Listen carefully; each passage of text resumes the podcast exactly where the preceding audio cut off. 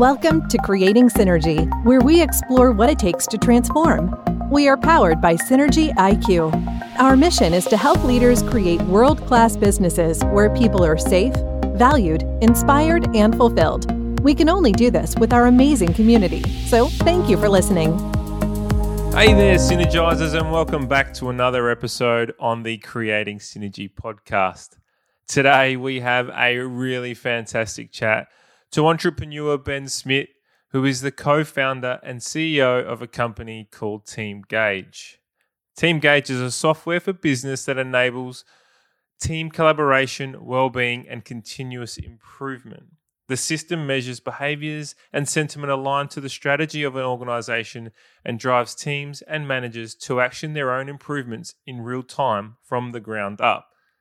Ben and Teamgage are taking on the worldwide market, and it has grown to service clients across Australia, the Asia Pacific, and North America.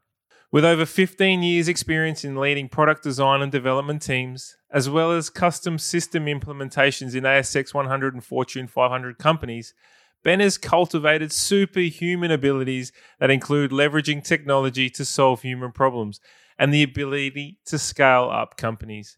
He believes that the key to motivating team members is for them to own and advocate the improvement process. Just this week, Ben was selected as one of South Australia's top business people in the InDaily 40 Under 40 Awards. Ben was one of the final 40 to be selected from over 600 referrals and 200 nominations. A really, really great achievement, Ben. It was such a great chat. We spoke about a lot of topics ranging from going into business with his wife, Noelle, to scaling the business across the world and the highs and lows of being an entrepreneur. I thoroughly enjoyed this podcast, and I know you will too. Enjoy. Very good. Welcome back to the Creating Synergy podcast. My name is Daniel Franco, your host, and today we have Ben Smit, director at Teamgage. How are you, Ben? I'm really good. Thanks for having me. Very, very good. Thank you for being here. We're very excited about having you. We uh, follow your company very closely. So, uh, yeah, thanks again. Fantastic. We're going to get into. We're going to just dive straight into it. Uh, I'm in love with all things entrepreneurship, and I want to ask you a few questions about your background, where you came from, uh, your journey to where you are today. You are an entrepreneur at heart. You've got two two startups uh, in yep. Code 360, which offers the Uni One program, and Teamgage, which is a software that enables businesses to improve their workplace for their culture, their well-being, their engagement. Can you tell me the journey on how you came across or came, or came to start up both businesses?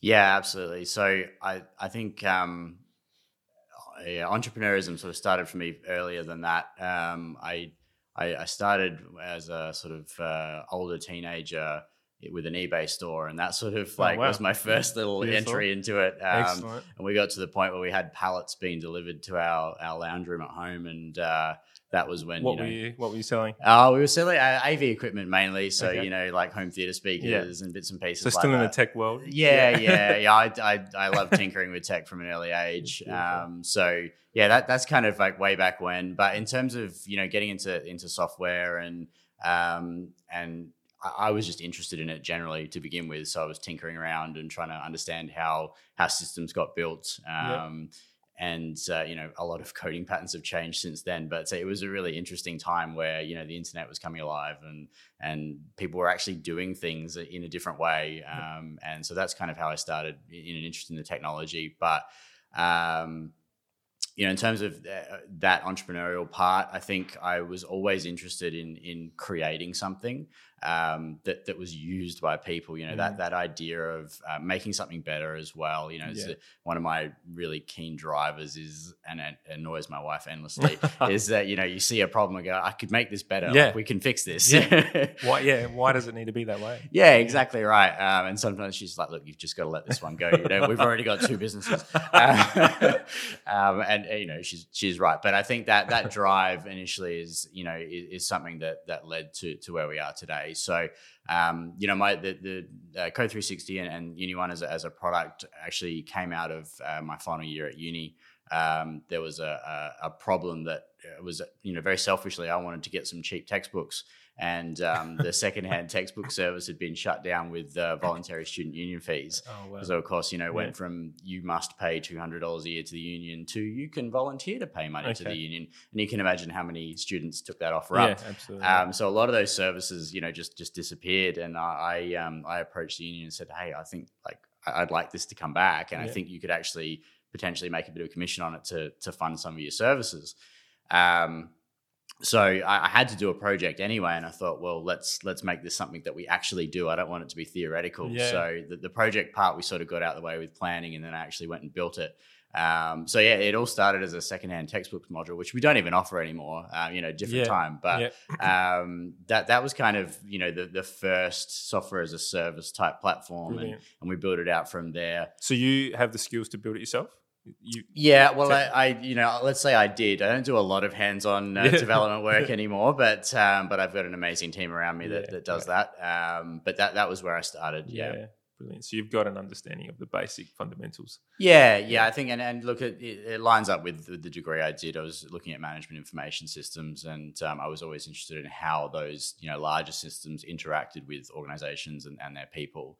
Um, but at the same time, you know, Teamgage came came a bit later, but it was it was this niggling sort of idea in the back of my head, and actually a lot of us in the team are the same, where we'd had these corporate experiences and we'd heard of people with corporate experiences having these issues at um, particularly at a team level and the dynamics there.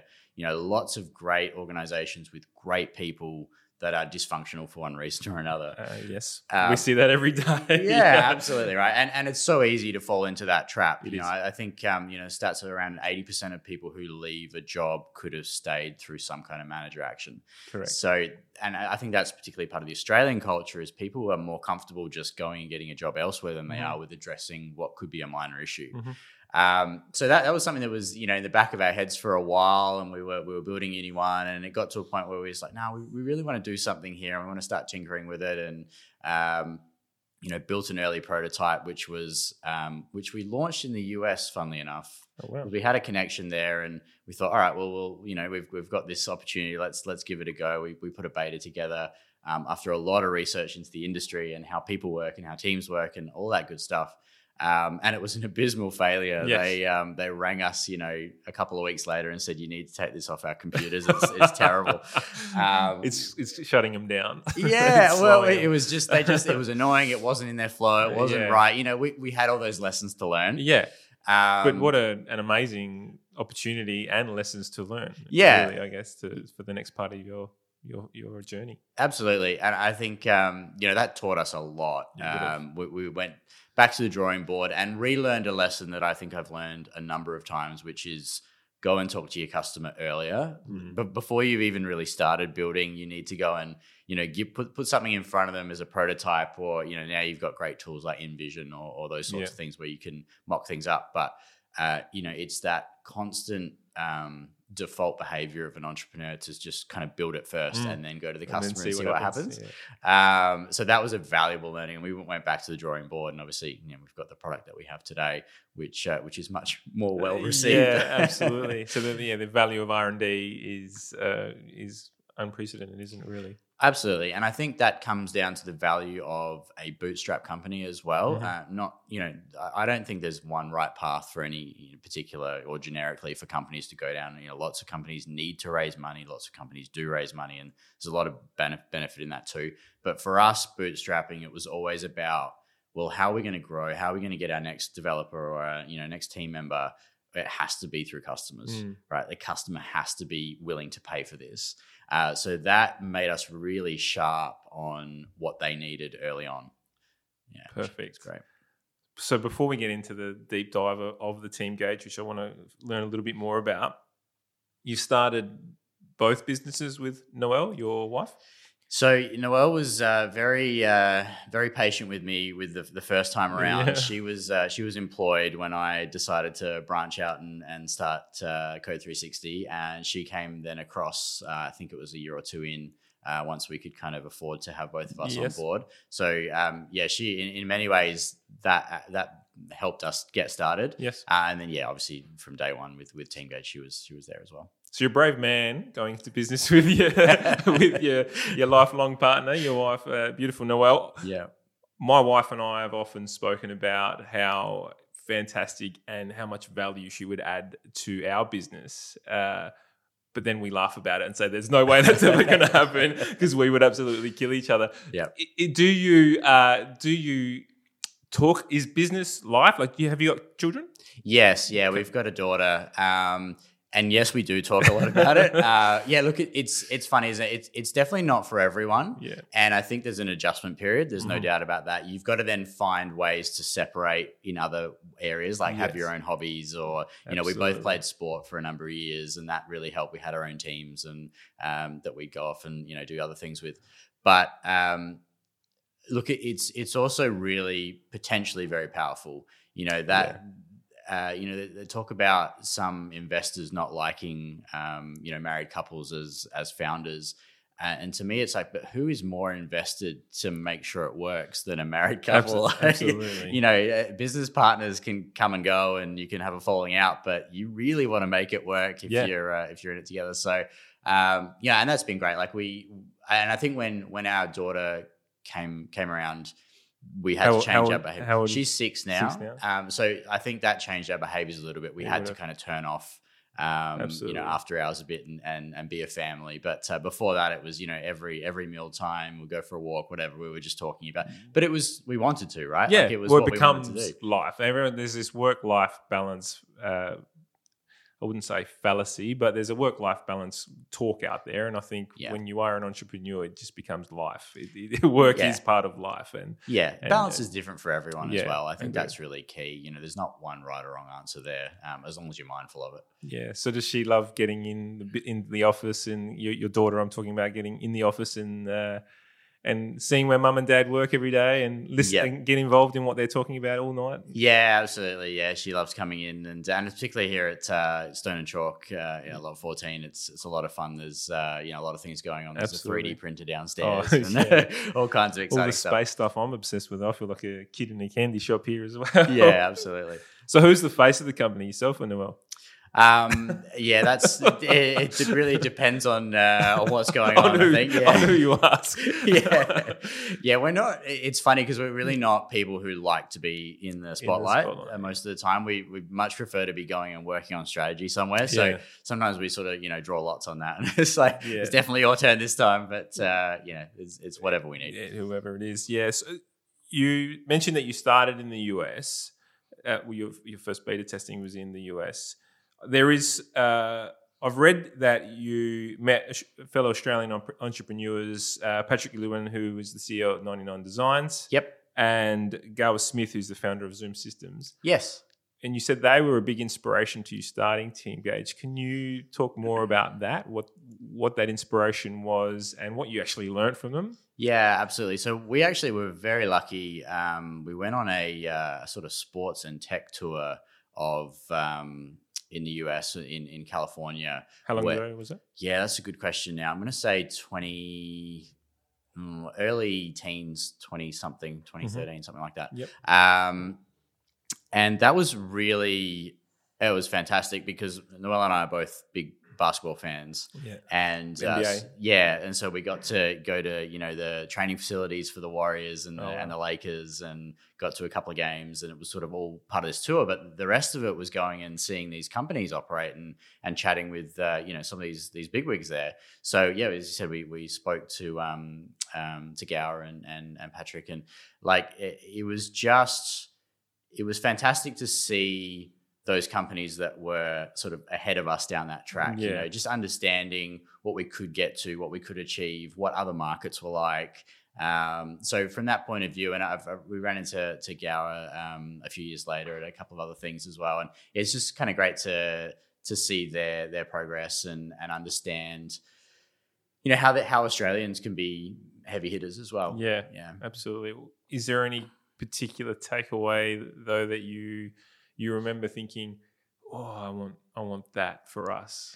Yeah, do you know what? I think it was more just taking the tour of their offices and understanding, you know the, the size of the operation how they'd grown i Yeah. think for me like we walked into you know some of the rooms where there was the, the development teams and they had the big status boards on the wall and Yeah, yeah. you know it was like and at the time we were sort of you know in some tiny office with with nothing um, and just kind of understanding what we could grow to and how impactful we could be you know hearing the numbers like this this many millions of people are on the platform and and Yeah. this many people you know use our, our our machines or whatever it was it was really inspirational it's sometimes your brain puts a limit on what you actually think is achievable until Correct. you see. That's why that people say get a mentor, get someone who's doing it, get someone who uh, shadows someone who is already succeeding.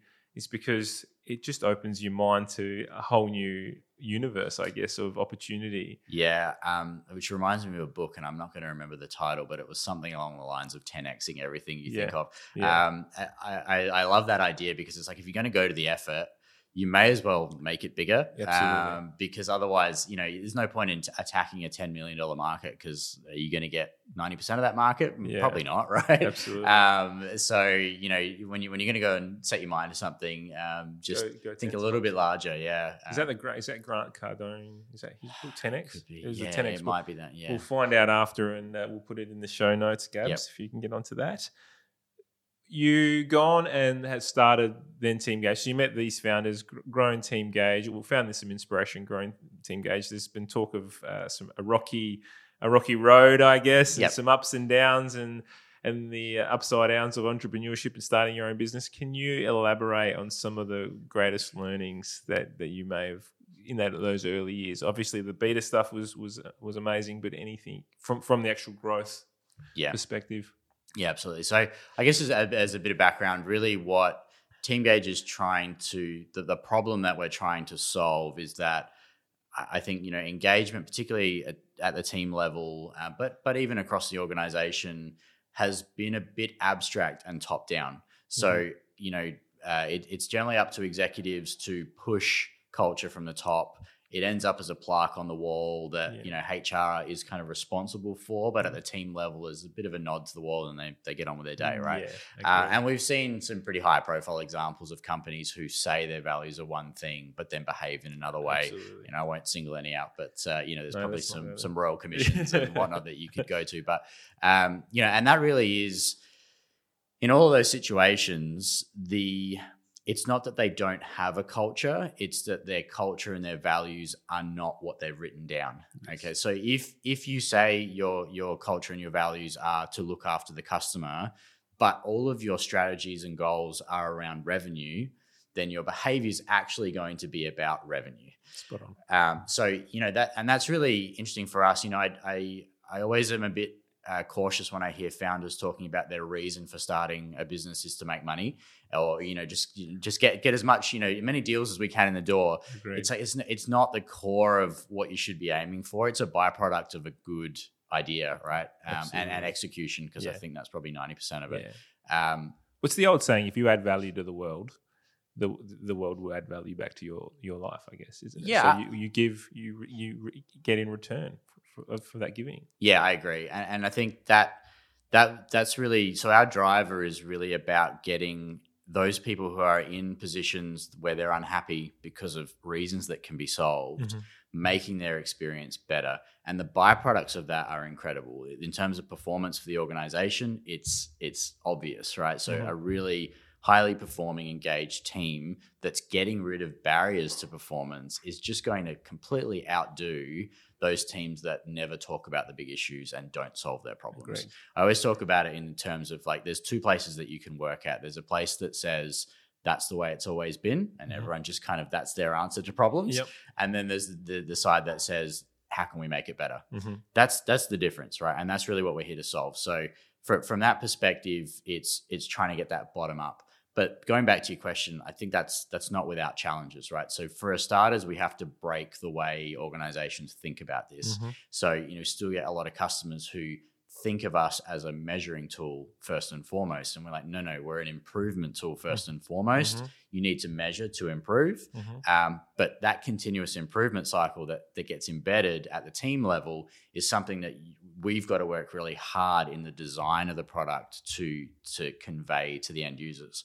So that's probably one of our biggest challenges is is changing behaviors and doing it in an automated way because it's not scalable otherwise, right? We Yeah. can send a consultant to every team in Yeah. every customer, Yeah. but we can't scale effectively at, at our price point to do that. To do so that. um, you know that's that's one of those things and it comes back to speaking to the customer quicker and now you know one of the things we, we really want to hone in on is measuring behaviors as Mhm. well so we don't want to make assumptions as to how they use the product we want to measure it and make sure we understand how they use the product Yep. and then make some tweaks to to push that in the right direction uh, but in, in terms of other challenges, I mean, you know, I think there's every every day is a new thing when, especially when you're growing. You know, um, you know, systems that worked when you had three or five people don't work when you have ten. yeah. Um, so one of my big sort of learnings and, and things I, I tell to other founders now is be be really ready to have a system for a season and then break that system and never use it again and replace it because we have this real fallacy around sunken costs right Yeah. and you've, you've seen this before where you know a, a, a- big entity or a government or something it tries to put a system in place they spend $100 million on it and it's a complete failure and then they're presented with two options we can spend another $100 million to fix it or we can spend $50 million on another system that would probably work better Yeah. They will nine times out of ch- out of ten invest the extra hundred million Oh, without doubt. because of sunken costs. Yeah, right? Absolutely. no, no, we've we've invested in Uh, this yes. now. right? It's that's just human behavior, isn't it? It is. really. Once It- you've spent, you you validate the money that you've spent once you've spent it. yeah, exactly. So and and part of that is also culturally of if if you if you admit defeat, you've got a failure to your name. that's right. Absolutely. And and that's really the anti, you know, pattern of, of what we want with continuous improvement. I want to be able to stand up and say, hey guys, good news, I failed last week. Mhm. Here's what I learned, and here's what we're going to try next week. Correct. Um, you know, that that person that's put in a large project that's failed probably has battle scars and lessons that make them better at it next time. Absolutely. But instead we go, well, they're tainted now. We need to bring someone else in Yeah. that can do it first time. Um, Agreed. Yeah. So so Well, that comes down to leadership. yeah, not absolutely does. understanding that uh, you know you're not going to get everything right the first go. Yep. but it doesn't mean you can't. So there's a common, uh, I believe, there's a common misconception on what innovation actually means. You, you talk about values and people looking at the wall and all that sort of stuff. Yeah. People look at the values on the wall and they'll see respect and they'll see, you know, the same trustworthy, transparency, all, all the same, but the same five values that you, you see in every business that's just on the wall. And, and like you said, people walk past and, and don't even notice it. Yeah. Those values, I believe, and we believe, I guess, with Synergy IQ is they should just be human behavior. You should just be honest. Yeah. You should just be transparent, Yeah. right? Uh, you know, we understand that they're, they're valuable, but innovation is one that often I believe gets confused. And without going down a rabbit hole, people believe that innovation is creating a new widget. Yeah. right? creating something new and outstanding. Uh, innovation, in my eyes, can be just looking at something differently, Mhm. just tweaking what we've already got, uh, just making it better, upgrading, uh, redesigning, uh, working with what we've got and improving it. So, uh, it, yeah, it's a innovation is definitely and continuous improvement is is something that I believe people have a misconception about. Yeah, I look, I think we, you know, as humans, the, the really the only way we innovate is to build on top of what we already know. Uh, a lot of that is just connecting two concepts from different areas Mm. and then turning it into something new. Mhm. Um, but but totally agree. And and you know, for us, I think we we would consider ourselves almost more of a process innovation rather than a technology innovation. The technology enables us to scale that process out.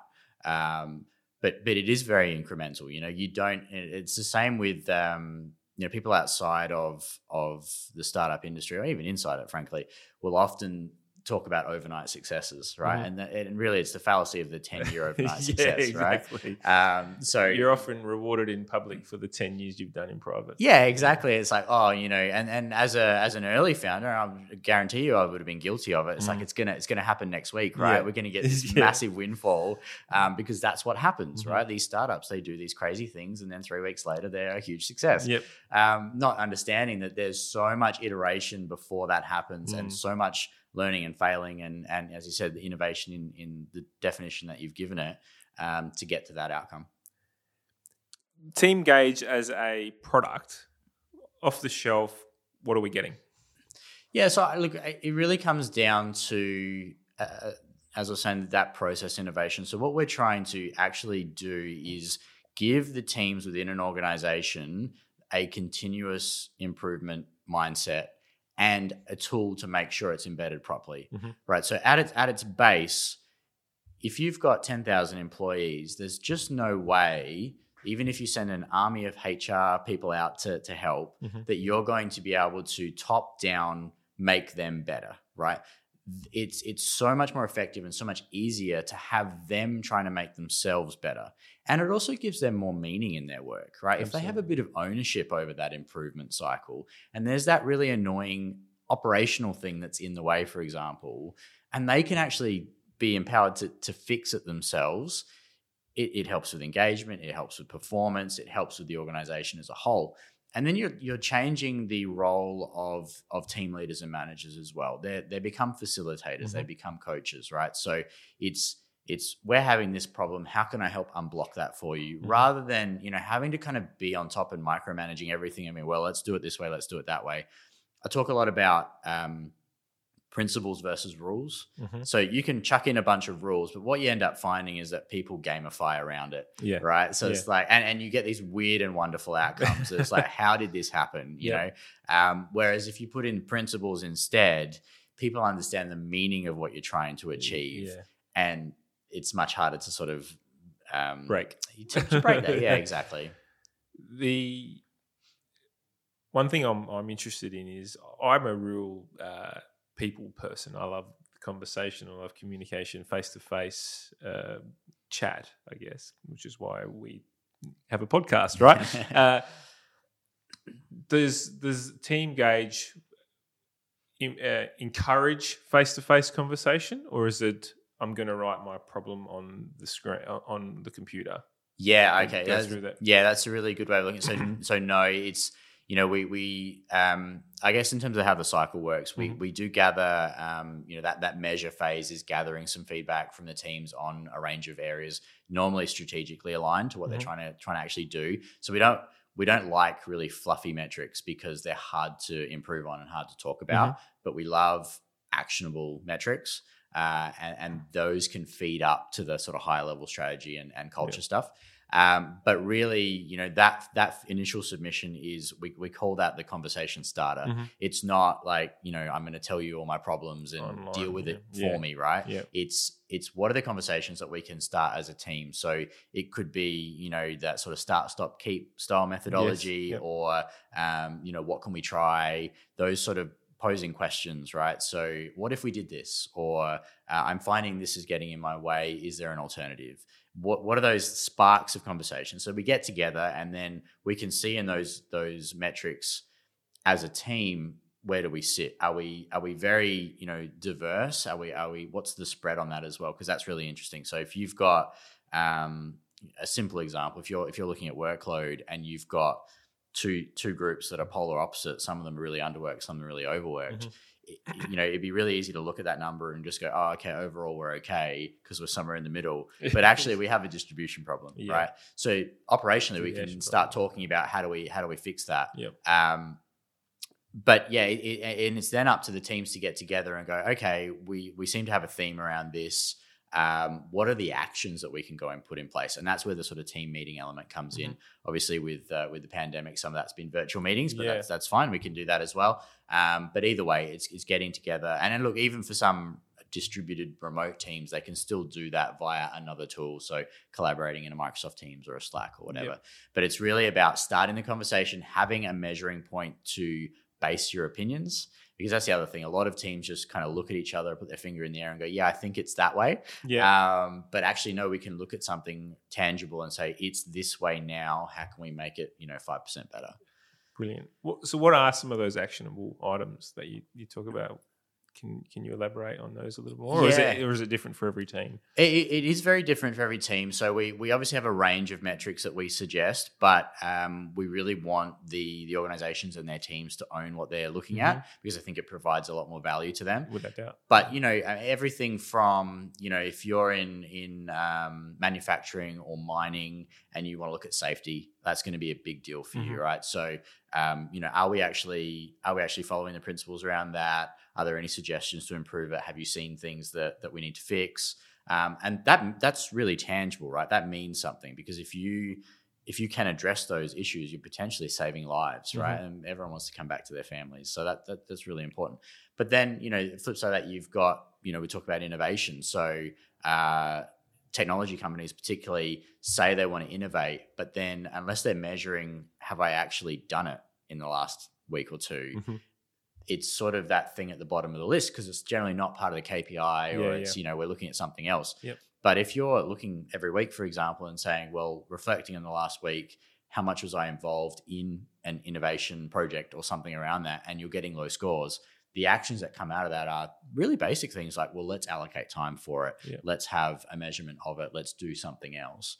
Um, but you know, we've seen all kinds of things from you know, workload's a really interesting one as well. Um, we've seen big changes in the perception of workload without changing the workload is Yeah, a really good one. Where so you just essentially you put a better system in place that makes it feel more manageable. Yeah. A lot of that thing around workload is I'm I'm juggling a lot at once. It's overwhelmed. yeah, it? exactly.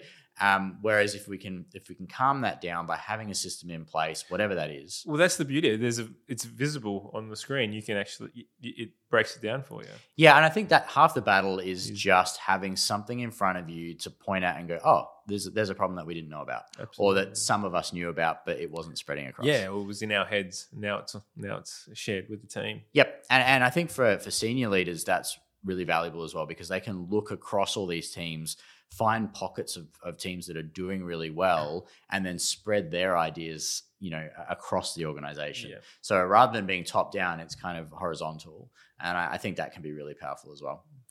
You talk about leaders and, and leadership, and you said culture is generally pushed from the top down. This is giving the opportunity for the the greater team to almost push up. Yep.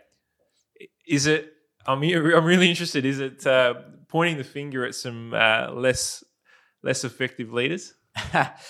um, look, I think it, there will be scenarios where it reveals a truth that's already been there. Yeah. Um, and I think the you know the one thing we encourage our our customers on this is you don't want to be head in the sand about this, right? If you do have a particular team that's struggling, better to know it now before it blows up in 12 Yeah. months and something serious happens.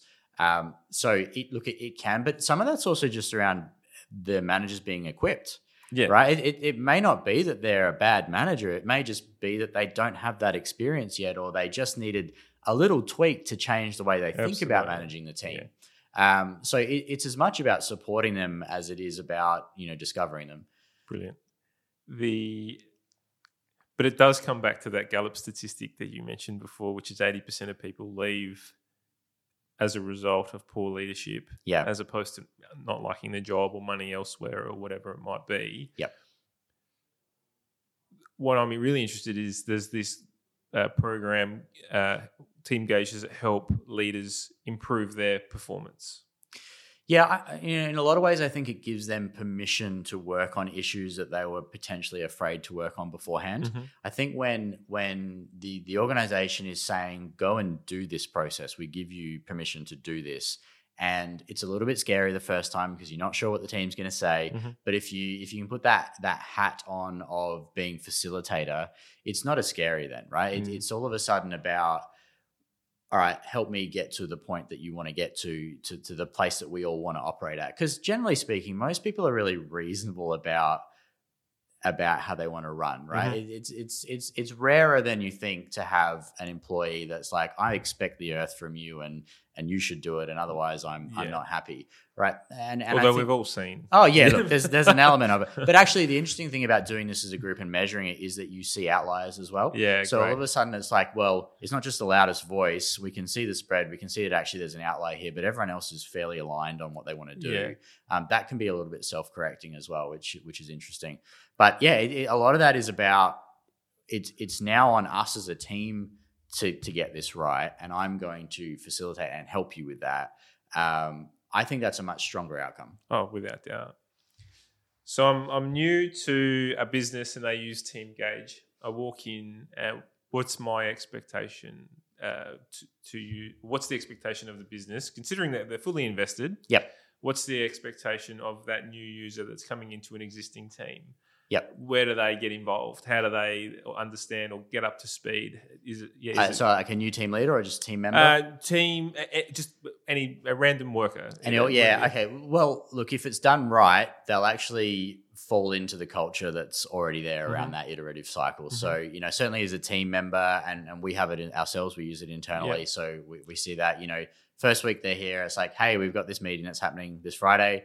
Um, you're going to get an email about it. These are the things that we're looking at. Um, you- you're going to see it in action. So, um, you know, feel free to put in any any suggestions. We really like suggestions early on too, because Mm. it tells us is our onboarding process good. Like that, you only Yeah, get that limited chance to get an outside perspective with someone that starts new, Yeah. and then they become part of the furniture after a while. Um, so yeah, but but- and and and you know the number of times I, without fail, I mean at least in the last ten that I can remember us hiring, they all say the next week, "Wow, that that meeting was amazing. Never experienced it like that before." And not because you know just because we're hyping the product, but but because it's more about oh, I can see things aren't going to balloon out of control in this team. Mm. We're going to address issues as they arise, and we're going to Mm. try and better ourselves every week. Um, so really, I think they just need to experience it, and they'll get they'll fall into that culture if it's done right. For a leader, I think you know there's there's some so obvious onboarding stuff that we we do at our end to try and help with that. Um, but and again, hopefully, if that team has already been using it and they've got a new team leader, the team will actually draw them into that process as well because they're they're used to working in that way now of of continuous improvement. Brilliant. What I love about it is the transparency. There's, uh, yeah, I don't know if you've read the book Ray Dalio's Principles, Yes. where you know radic- radical transparency. Yep. There's also Kim Scott's book Radical Candor. These sort of uh, methodologies are built into the into the program, which we know absolutely work. So uh, kudos. For Yeah. that. Well done. Yeah, look, I um Ray Ray's book is a really interesting one, is and it's not it's not every organization that could one to one be rated as they're doing a presentation. I think that's like on the extreme end. It but I. I was quite interested Yeah. by that concept. But it, you know, they they themselves admit that it's also about hiring the people that can handle that. But, Absolutely. but I think yeah, what we've done is kind of brought a, an element of transparency to to companies that aren't quite that extreme, um, where people are still more comfortable. So the Mhm. the initial uh, submission process is anonymized, Yep. um, but at a team level, we can own that improvement cycle. Uh, and I think that's that's a good balance for those other companies that yeah, aren't quite not everyone's extreme. there. Yeah, You-. But you're talking one of the a multi-billion dollar company that has investment. Yeah, so yeah. yeah, not everyone's there. Yeah, oh, it's, it's a unique environment that they've created and, and really interesting. I, I enjoyed that It book. is. It's a great book. So you've recently just been awarded three hundred fifty thousand dollars for research and development to expand and go overseas. So well done. Yeah, Congrats. thank you very much. Can you tell us a little bit more about that process, uh, how, how that you, that came about, and what you plan on doing? Yeah, absolutely. So um, we uh, that was a South Australian uh, state government initiative, um, and uh, so that was uh, an investment that's that's matched with uh, Tractor Ventures, who Mhm. who we worked with, um, who have a unique model as well, which um, you can you can go and look up, um, or we can talk about that. So who was it again? Sorry. Tractor Ventures. Tractor Ventures, Yeah. Um, so, uh, but but essentially that that project is for us to expand internationally, as you said. So we've got a lot of work to do in terms of our, our technical implementation, Mhm. scaling our infrastructure to be a little bit more decentralized. Uh, you know, lots of um, data requirements for Mm-hmm. specific regions and and those sorts of good things uh, as well as tackling tackling the uh, differences in in culture as well. So Mm. in terms of you know languages and um, even even you know interesting things around the way different cultures approach um, hierarchies and and improvement cycles. Mhm. So you know one of the things we know is that this you know being honest about what things aren't working is difficult in some cultures would be. because they they can you know connect their response with how good of an employee they are. Mhm. Um, so that's that's really interesting thing that's kind of down the track for us. But I think in this first stage, it's really more about yeah readying readying the product and our infrastructure and and um, you know the the data sovereignty issues uh, to to be ready for those other markets. So it's exciting times for us. Yeah. I think um, you know there's going to be a lot of work to be done on the the sales side as well, expanding that and um, and looking at some partnership opportunities, that sort of thing. Yeah. Yeah, sales is king. The Yeah. um, US is that where you're headed? Is that is that generally the first stop, or are you planning on breaking everywhere? Breaking Yeah, everywhere? look, it's, it's an interesting one, and I think we're still in the throes of, of betting all of that down. But actually, other markets like Singapore, Mm-hmm. for example, are quite interesting to us because you know similar time zones, not as not as far distance wise. Mhm. Um, you know, still sharing a lot of the cultural elements that Yeah. we can bring across. you can just start there straight away. like, Yeah. on the same ABN. Really. Yeah. so so those sorts of markets are, are generally really Absolutely, interesting yeah. to us. But yeah, look, certainly the US is a is a really significant market. Um, you know, there's some there's some uh, you know turmoil, shall we say, there at the moment, Uh, but yeah, uh, we're yeah. you know keeping an eye on that. But but really, you know, it's it's going to be about where we feel we can um, leverage our existing customers. We have a lot of multinational customers now who Mhm. Who want to use us in different regions as well. Perfect. So that's a nice soft landing for us, and I think Yeah, that'll great. play a role. And I think partnerships will be the other one where you know it's going to be a lot easier for us to scale our capabilities if we can partner with some some other region uh, in, in other regions. Yeah, that's fantastic. So you touched on turmoil at the moment in the world of COVID Yep. nineteen, which is is that hampering your ability with the travel restrictions, everything like that? Is that hampering your ability to take the product overseas? Um, look, I think it's it's it's sort of helped and hurt at the same time. I think you know initially when we were all locked down, we had a really keen interest from from new customers and and deals that were in our pipeline went faster. Is that Um, because everything was going remote and they wanted to? Yeah, I think you know, yeah. they needed a way to stay connected with their Yeah. teams, um, and and obviously we were a good option for that, and and a good complement to other tools. Uh, you know, we we integrate quite well now with Microsoft Teams, for example. We've, Yeah, we've rolled that out this year, and um, you know that that's been good for us. Uh, So in the world where in, in a world where everyone's falling down, your business is growing. Is that Well, yeah, I was, was going to say, like, I think initially that that response was really high, and Mm-hmm. I think it, it's now just looking at the long term and what what impacts that'll have because I think that's that's affecting every business Mhm. now. It's you know people are always going to look at their budgets and go, what can we afford to do? What can we afford not to do? Our argument is always, well, you can never afford not to engage your teams um, because that's going to help everywhere else. yeah. Uh, but yeah, so in, in terms of other markets, actually, it's been good as well because uh, you know teleconferencing and, and and video conferencing all that has been much more acceptable. yeah. So it, where it was before, it was like, well, look, let's start with a meeting online and maybe we'll we'll get over to you and have a chat. Now it's just well, let's have a meeting online. It's Yeah. easy, right? yeah, that's yeah. Um, so, so that's all been really good, but I, I do think there is something to be said for immersing yourself in the region that you want to expand Yeah. to. So, you know, long term, we certainly are looking forward to having those restrictions. having lifted. an office startup over there. Yeah, yeah, and, and just yeah, really immersing ourselves in in that culture and understanding how how they sell, how they buy, you know, uh, Yeah. and how they operate.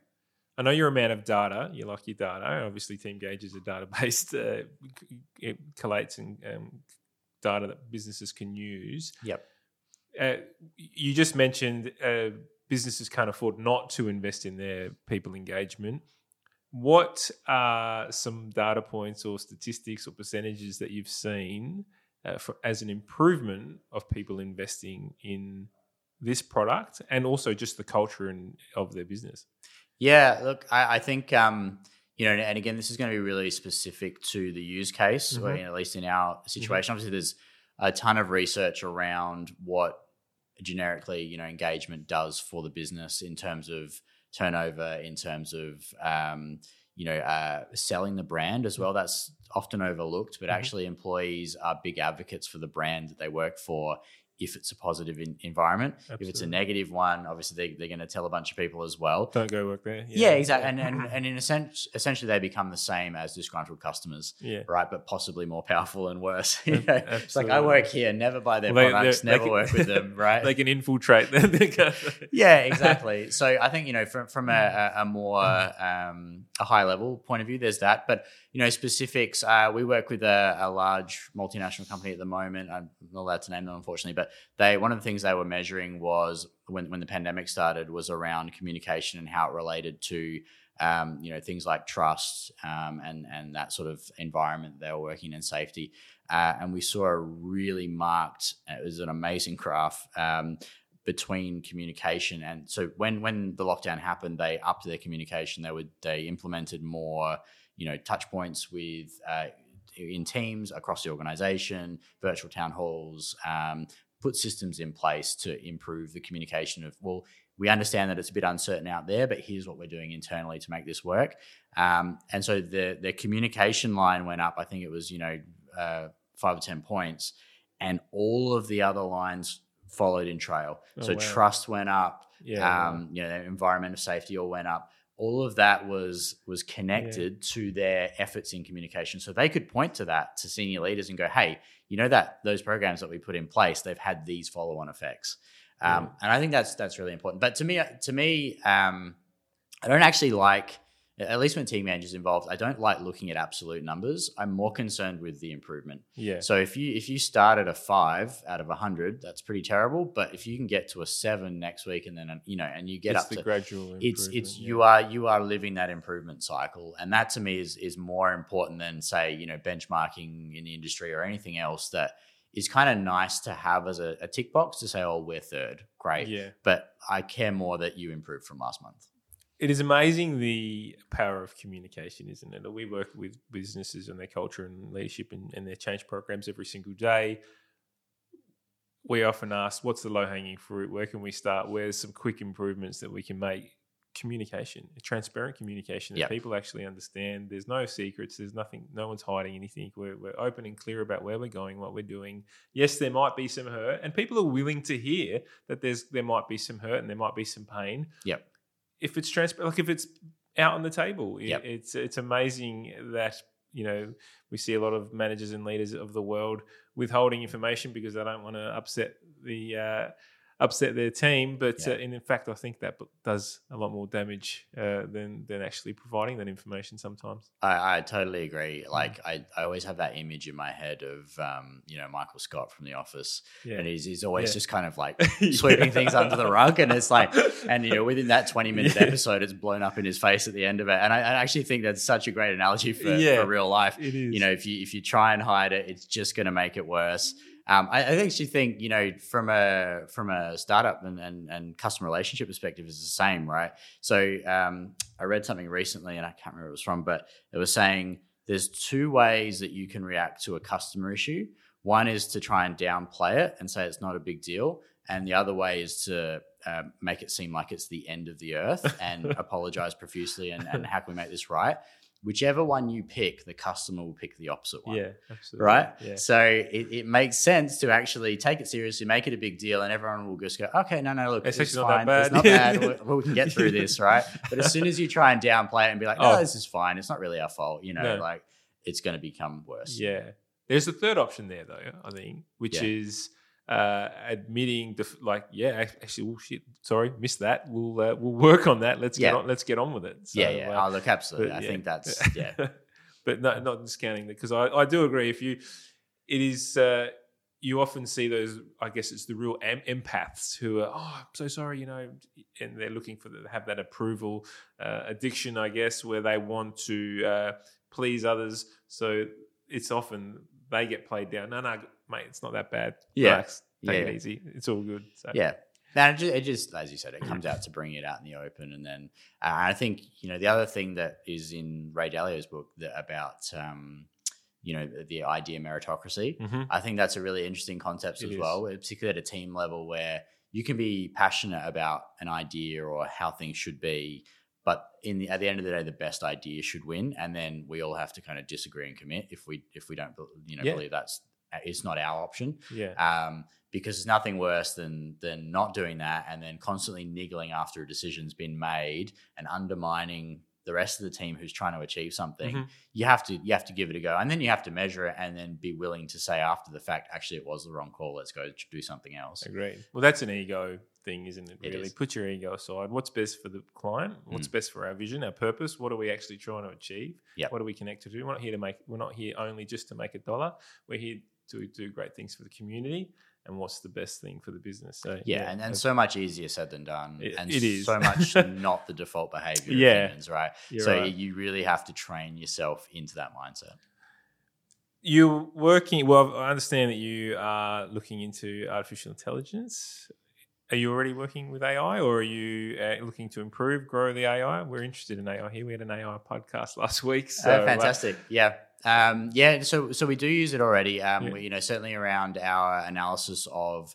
Uh, comments at scale, particularly. So, looking at sentiment, looking at uh, you know key phrases that are um, themes, that sort of thing. Yep. Um, the next evolution of that for us is to start doing some predictive analytics. So I, I can't sort of uh, break the lid off of some of the stuff we're Yeah, working on in right. too much detail, but This is a scoop. yeah, yeah, yeah. no, but but but really around like being able to identify patterns that repeat themselves. So you know, teams that have been in this situation before have ended up here. So you know, cut it off early, Mhm. or um, you know, teams that have uh, measured this particular metric before have had success implementing these actions. Mhm. Um, that's sort of the the next evolution of that, where we can start to make some predictions and really start to help out the the teams themselves who who otherwise look, you know, smart people will come up with some good actions, Yeah. but maybe we can nudge them in the right direction as well. coerce them in that. Yeah, Yeah. brilliant. So you've recently been nominated for the 40 under 40 award. Yes. Yep. Congrats. Thank you very much. Yeah, it's tomorrow night. Tomorrow night. Cross Well my done. fingers. So what's that mean? What, what does that what does that do for Ben Smit and Teamgage? Oh, look, I think um, it's it's one of those things. It's just nice to be to be nominated Mhm. for that. Noelle, also, you know, just from a selfish perspective, Noelle won a few years back, and she's been lording it over me for a few years. yeah, so, just a couple of one, couple of cheap ones to the ribs. yeah, yeah, yeah, exactly. Um, no, but look, it's it's really you know nice to be to be um, uh, recognized. I think as a as a team, right? Obviously, I'm only as good as the people around Yeah, me, no um, and, and that's really for us to be recognized as you know in that entrepreneurial space um, as a growing company, as someone that's you know making an impact. I think. We, we should all share in that. Um, and look, it's shortlisted at this stage. Who knows if I if I make it into top forty? But either way, I think yeah, it it really just speaks to an amazing team that we have around us. You know, they're they're people that are passionate about what they do. They they really get behind our our purpose and our vision. They want to make things better for others that um, that are struggling in their workplaces. So Mhm. all of that to me is is the goal, um, and this is just a, a really nice recognition of that. Yeah, your your purpose and vision, I guess, is felt amongst others, which is why we reached out to connect because ours is very similar in the Yeah. in the sense that uh, we want people to feel valued in the workplace. Like Yeah. it, it's it's so simple, and then and as a result, businesses become more profitable and, and they grow and, and they can expand, and we create jobs and we do bits for our community. So like, Yeah, yeah, absolutely. we're really on, on board with what you guys uh, are about. I'm going to move away slightly. I'm going to a little back into the entrepreneur stuff. What What is the hardest thing about owning your own business? um, oh yeah, pick one. Hey, Mm. uh, yeah, what's one thing that that you feel? Oh, sometimes I'm just not cut out for this shit. yeah, uh, look, that's that's a fair one. I think for me personally, I've I've always been um, more of an introvert naturally. Mhm. So you know, just being constantly communicating is is something of more of a learned behavior for Mhm. me. Um, so so that can be tiring after Yeah. a while, and I just find I need to find some recharge time to go and Yeah. do something by myself and um, and get back to equilibrium.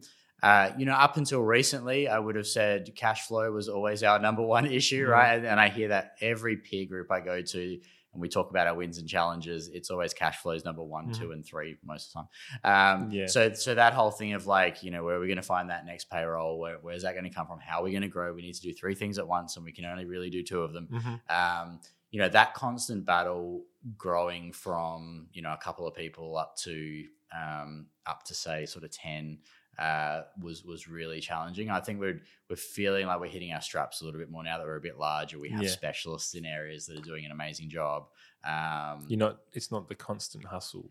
yeah, it's it's not having to be the jack of all trades, Yeah. and I think that's that's really helpful. And and also, you know, understanding your own limitations. I'd much rather bring in someone who's way better at whatever I'm trying to do than me.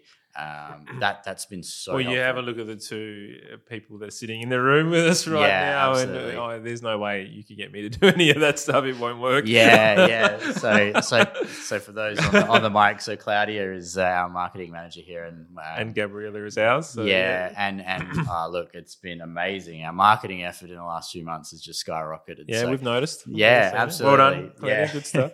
so and, and look, we've done that in a few areas too, and, and I think um, you know we're, we're now hiring for a chief engineer at the moment, for example, Beautiful. to, to manage the development team, and you know all of that really just helps us nudge up into that next level of maturity, um, which is which is really important. But yeah, look, getting the people right, I think is is probably one of the biggest challenges. You know, our hiring process now is far more sophisticated than I ever expected it would be. Mhm. You know, there's there's a bunch of stages that we go through. We Mhm. do practical exercises. We focus in on on core values and Brilliant. you know really weigh in on on reference checks and and you know every part of that sort of you know 10 stage process for us is exhausting Mhm. and there's there's been a few roles where we've gone through on a really deep dive with you know five people and it takes hours and hours but we'd much much rather to get the right person at the end of it than shortcut that process get the wrong person and then have to fix it later Yes. is so much so much harder Yes. And that's, I think that's probably one of the hardest things about business, running Yeah. your own business is getting Yeah. the people right. I Yeah. think that is absolutely uh, core and fundamental to growing a long term and sustainable business. If you don't have the right people on board, then uh, yeah, then that's the hardest Yeah. thing. Every time we buy a laptop, we roughly get the same thing, right? Yeah. But every time we hire a person, they're very individual, very Absolutely, different, and yeah. bring all kinds of amazing things with An them. experience. Um, but but that dynamic is really important, and I Mm. think that like we're doing, um, we've done strengths profiles recently, Mm-hmm. and and understanding how people fit together as well is is really eye opening. yeah. So it's not just this person's great, but it's this person's great working with this other person Mhm. because they help balance each other Yeah. out and come out with good outcomes. Yeah, different brain uh, brain styles and thinking styles and behavioral styles. So yeah, beautiful. Now you mentioned uh, you need some. you- You're an introvert. You need some time. What do you do in that time? Yeah. So um, And you mentioned hobbies earlier as well. What's, what's some Yeah. of your hobbies? Well, f- funnily enough, so I've played basketball for, for many years, um, which my joints are now thanking me for. Um, but uh, although that's sort of a team sport, I still find it's a good release to Yeah. you know get out there and, and, and do something a bit different. Um, other than that, yeah, I, I find myself with some sort of uh, individual things. I love going for a walk and just listening to an audiobook or something Yeah. just by myself. Um, I've gotten into uh, flight simulators recently, so Oh, that's really? my real nerd thing. there you go. Um, but uh, yeah, learning how to how to fly all, all the uh, fast jets and, and whatnot, oh, really? fun. Brilliant. I've done a flight simulator. I remember the first thing I wanted to do was fly. Fly a plane into my in-laws' house. no, oh, we're going to cut that. Yeah, Yeah. No, no, we won't cut that. But uh, no, yeah, they're good fun. The flight. They are, yeah. No, I remember the first time I did. Well, someone gave me a voucher and ended up doing a full loop in a seven four seven, and then trying to land it in the old uh, Hong Kong airport. it was Yeah. good fun. Brilliant. Uh, yeah. Are you strict with your time? Are you, is it? Are you regimented? Are your calendar to the down to the minute, or are you a bit more happy just to go with the flow? Yeah, I've I've become more that way. I think as as has necessitated with with the role and, and with more people. Um, I'm very much a person who doesn't like to sit still for too long. You know, I've got I've got these things to get done. Right, we've done this one. Let's get on to the next Mhm. one. I'm, I've always been like that in my personal life as well. Like Yep. Saturday morning, it's like I need to do these three three things, and I was like, we can relax. A weekend. It's like, no, Mm. no, I want to get these three things done. Yeah. then I can relax. Yeah, that's right. Um, so from that point of view, I, yeah, I like to kind of check things off. I was always the the kid that ate the vegetables first and then sort of ate the palmy at the end. Yeah, Uh, for whatever reason, I was like, makes sense. let's You can wash this- it down with the good stuff, Yeah, right? yeah, yeah, yeah. Get these chores done first, and then we'll get on to the good stuff. Yeah. Yeah, brilliant. Now it's the beer at the end, and then Yeah. to, to wash it down. How uh, how stressful has the past ten years been? Yeah, I think it's been it's been a roller coaster in in many ways. Um, so one of one of our mentors, uh, Terry Gold, uh, here in, in in South Australia, came from uh, Boulder, Colorado. Um, That's going to be one of my next questions. Is do you, do you, who, do you have a mentor? But yeah. We'll yeah. elaborate on Terry's definitely definitely Yeah. one of them. Um, but he talks. Uh, one of the things that that he said that rings true to me now was when you're small enough as a startup, you have the roller coaster with ups and downs. Mm-hmm. So you've got those days where everything's awesome. You won that new contract, or you mm-hmm. released that new version, and then in the next day where it's like, oh, you've lost that big customer, or you know, how are we going to make payroll, or yep. whatever. I hear you um, loud and clear. And he said, what you'll find is when you've kind of made it a little bit further down the journey, you'll have an up and down at the same time. right? So all of a sudden, fun. that's kind of daily life, and and I've had a few of those where it's yeah. like, oh no, and oh yes, all at the same time. Yeah. Um, and so you sort of half celebrating and half yeah. putting out a fire.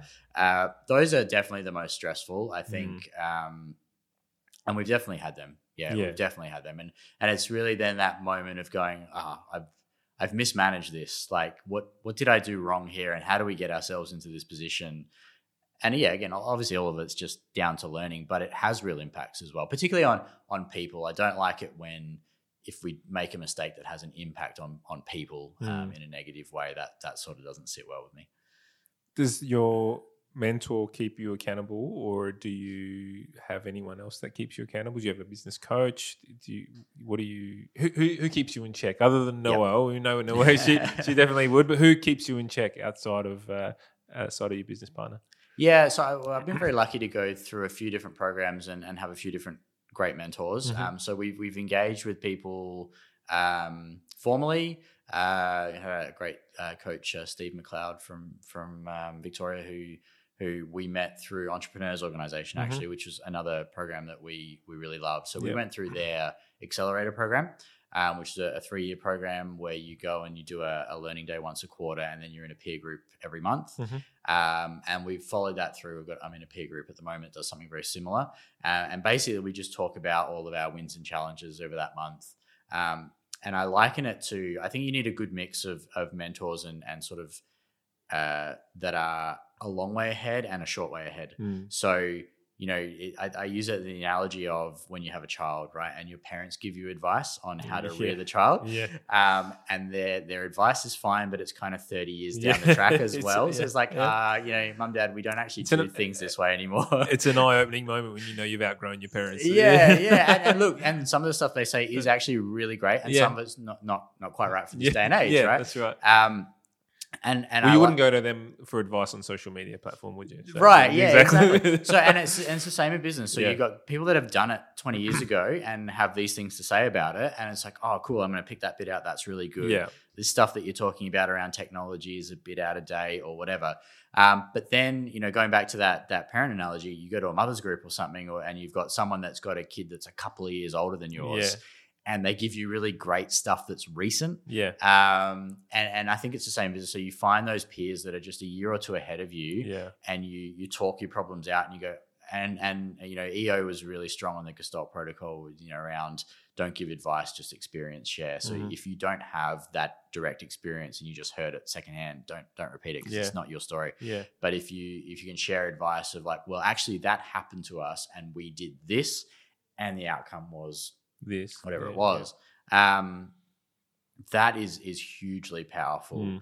um, so I, I, love to have that mix of, of, mentors that are just slightly ahead and there's lots of them here on um, you know lot 14 yeah. that, that we can talk to uh, and then yeah those, those other mentors that, that have come in and, and are sort of the, the, the wise heads in, in the, in the industry as well are, are amazing yeah so you think you believe it's foundational to your growth that, that oh yeah absolutely. I think you know that was probably one of the mistakes i made really early on in trying to start businesses and, and be entrepreneurial was just like well i know better and i'll just do this all mm, myself. yeah. same with hiring strategy as well. I remember thinking to myself I'm only going to get graduates because then I can shape them in, you know, they're not tainted by by these other organizations mm-hmm. that will ruin them.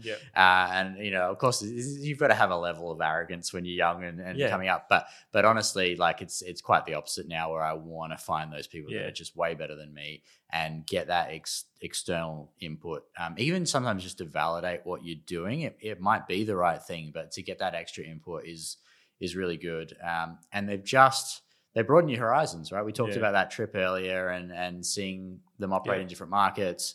Um, they just they just think of things that you haven't thought of. They they open your eyes to other possibilities. Um, you know, there's uh, another book, uh, Decisive by Chip and Dan Heath. I think they wrote Mhm. Made to Stick as well, which is one of my favorite all time books. Mhm. If if you want to do one thing in marketing and you're not a marketer, Yeah. go and read Made to Stick. Right, that's um, fantastic. Put it on the list. Um, but uh, uh, anyway, so going back to that sort of decision making, yeah, there can be a fallacy where it's like this or this. yeah. Um, and it's really an interesting exercise to sit down with someone and go, this or this, but could it be this and this? Or ha- is there a third thing that I haven't thought of that Mm. nullifies that sort of binary decision? Yeah. Yeah. Yeah. Um, so, yeah, mentors are great at that. Absolutely. Now we are coming to a close. Uh, we've uh, appreciate your time, and I know you got to shoot off. Just got some quick fire questions that I want to run through. Now you haven't prepared for these at all, so they're kind of off your top, top of your head. Fantastic. Uh, questions. You're a big learner, I know that. You've read a lot of books. You've just mentioned um, this. What? Oh, bloody lost the name. Deci- Major stick. Major Oh, stick. Decisive, yeah. Yeah, deci- yeah, people. major stick. Uh, are that is that? Well, my question is, what's the number one book that you've recommended to people uh, who are looking to grow either themselves or their business? Um, yeah, that that's depending on the industry that's, uh, and what you're trying to achieve. That's a bit hard, but I would say probably the Five Dysfunctions of a Team is Oh, yeah. just one of my favorite books of all time. Good, good mate, Patrick. Yeah, it, it's just like such a um, a good format. It's so consumable, and it Yeah. teaches you these great lessons all at the same time Yeah. about operating in any team. Really, Yeah. it's fantastic. Well, all his books, they're written in fable form and they're amazing. And Yeah. The learnings that you can get. Because it is that experience thing that you can almost grab from the book. exactly. So if you had one superpower, what would it be? So you're, you're lining up in a Marvel movie and you could pick a superpower. What would it be? Um, oh, just surely immortality, right? Like I don't, I want to age, right? That's the, I want. yeah. I want to be able to play basketball and not feel it the next yeah, day. immortality. So that's an interesting one for me. I feel like if you could live forever, it would take away the excitement. it of could life. do. Yeah, but Yeah. I'd find out in a few thousand years, right? Yeah, but there's also the fact that I want to. Oh, what's going to happen in a thousand? yeah, years? So I'm, I'm really curious, Yeah. right? So that, it's that it's a shame that one. we're going to miss out on it. Yeah. So, well, here you go. Here's the next question to follow up what we are just talking about. If you had access to a time machine and could travel anywhere, would Yep. you go to the past or future, and where would you go? Oh, yeah, it's tempting to go to the past just to like prove some points, but I think um I think definitely the future is more interesting for me. Yeah, Yeah, I'd like to see like yeah, you got to make some guesses as to how we'll well if we'll get there, but uh, how we'll get there. Um, but yeah, look, a few hundred years in the front, I'd love to see you know the Star Trek universe become a reality, Yeah. or at least the sort of utopian version of that. Yeah, absolutely. It's uh, it'd be scary if you go, you know, 500 years into the future or something, and There's there's, no one nothing there. there. Yeah. Yeah, that'd be Yeah, big desert. Yeah, exactly. All right. Outside of business goals, what's one item on your bucket list? Ooh, that's a really good question. Um, I actually would like to learn to fly for real. Oh, Um, wow. that's something I've always wanted to do Yeah. eventually. I just kind of haven't got around to it. Very expensive hobby as well, so I'm just simulating it yeah, for now. yeah, absolutely. but I'd love to learn to fly. Yeah, that might be cheaper now, given Yeah, who knows? given Yeah. the environment that we're in. All right, last thing that you are a dad, so I'm positive you've got a dad joke. Can you tell us your dad's dad joke? oh gosh, um, I feel like I should. Um, Nothing coming. no, nothing comes to mind. I've got I've got a nine year old, and last night this is the the, the death of, of me being a funny dad. Yep. My nine year old comes to me. I've said something which I thought was bloody hilarious, and my nine year old turns to me and goes, "Dad." You're not funny anymore because she's just turned nine. She goes, "Now that I'm nine, I don't Yeah, think I find you funny I've anymore." worked it out. I'm like what? Like the, like there's a switch. You just Yeah. turned it off. So yeah. uh, no. So so my daughter is at the stage where she'll try and make a joke, and then at the end she'll ask for feedback. Like, was that funny? Like, yeah, it's not bad. Yeah. You've got a ways to go. But Yeah, yeah. Brilliant. Look, Ben, thank you very much. It's been amazing to chat to you and listen to your journey and learn, yeah, a lot more about you and uh, how you go about your everyday business and learn more about Teamgage. How do we find you, and are you open to people get connecting with you and and and, and also the business? Yeah, look, absolutely. I think from a business perspective, you just hit our website, teamgage.com. Mhm. Um, uh, you know, in terms of in terms of myself, um, I love mentoring, so I'm Mhm. more than happy for you know if there's other founders who have questions, Yeah. um, just yeah, connect with me, shoot me a message on LinkedIn or something. Sounds if good. you're a um, a recruiter or an outsourcer, that doesn't apply to you, but Yeah. any- anyone Yeah. else, great. Absolutely. Well done. I get I get a few of them a day, but Yeah. uh, yeah, look, I'm more than happy to to help people out where I can. Just experience sharing. I'm certainly not at, you know not at the end of the journey or a guru or anything like that, Yeah. but more than happy to to experience share. Brilliant. Thank you very much. And uh, we look forward to seeing what the future holds for you guys, especially uh, tackling the international market. It should be exciting. Fantastic. Thanks so much for having me. Thanks, Ben. Cheers. Thank you once again for joining us here at Creating Synergy. It's been great spending this time with you. Please jump onto the Synergy IQ Facebook and LinkedIn page, where the discussion continues after the show. Join our mailing list so you'll know what's happening next at synergyiq.com.au. And of course, don't forget to subscribe to this podcast. And if you really enjoyed it, please share it with your friends.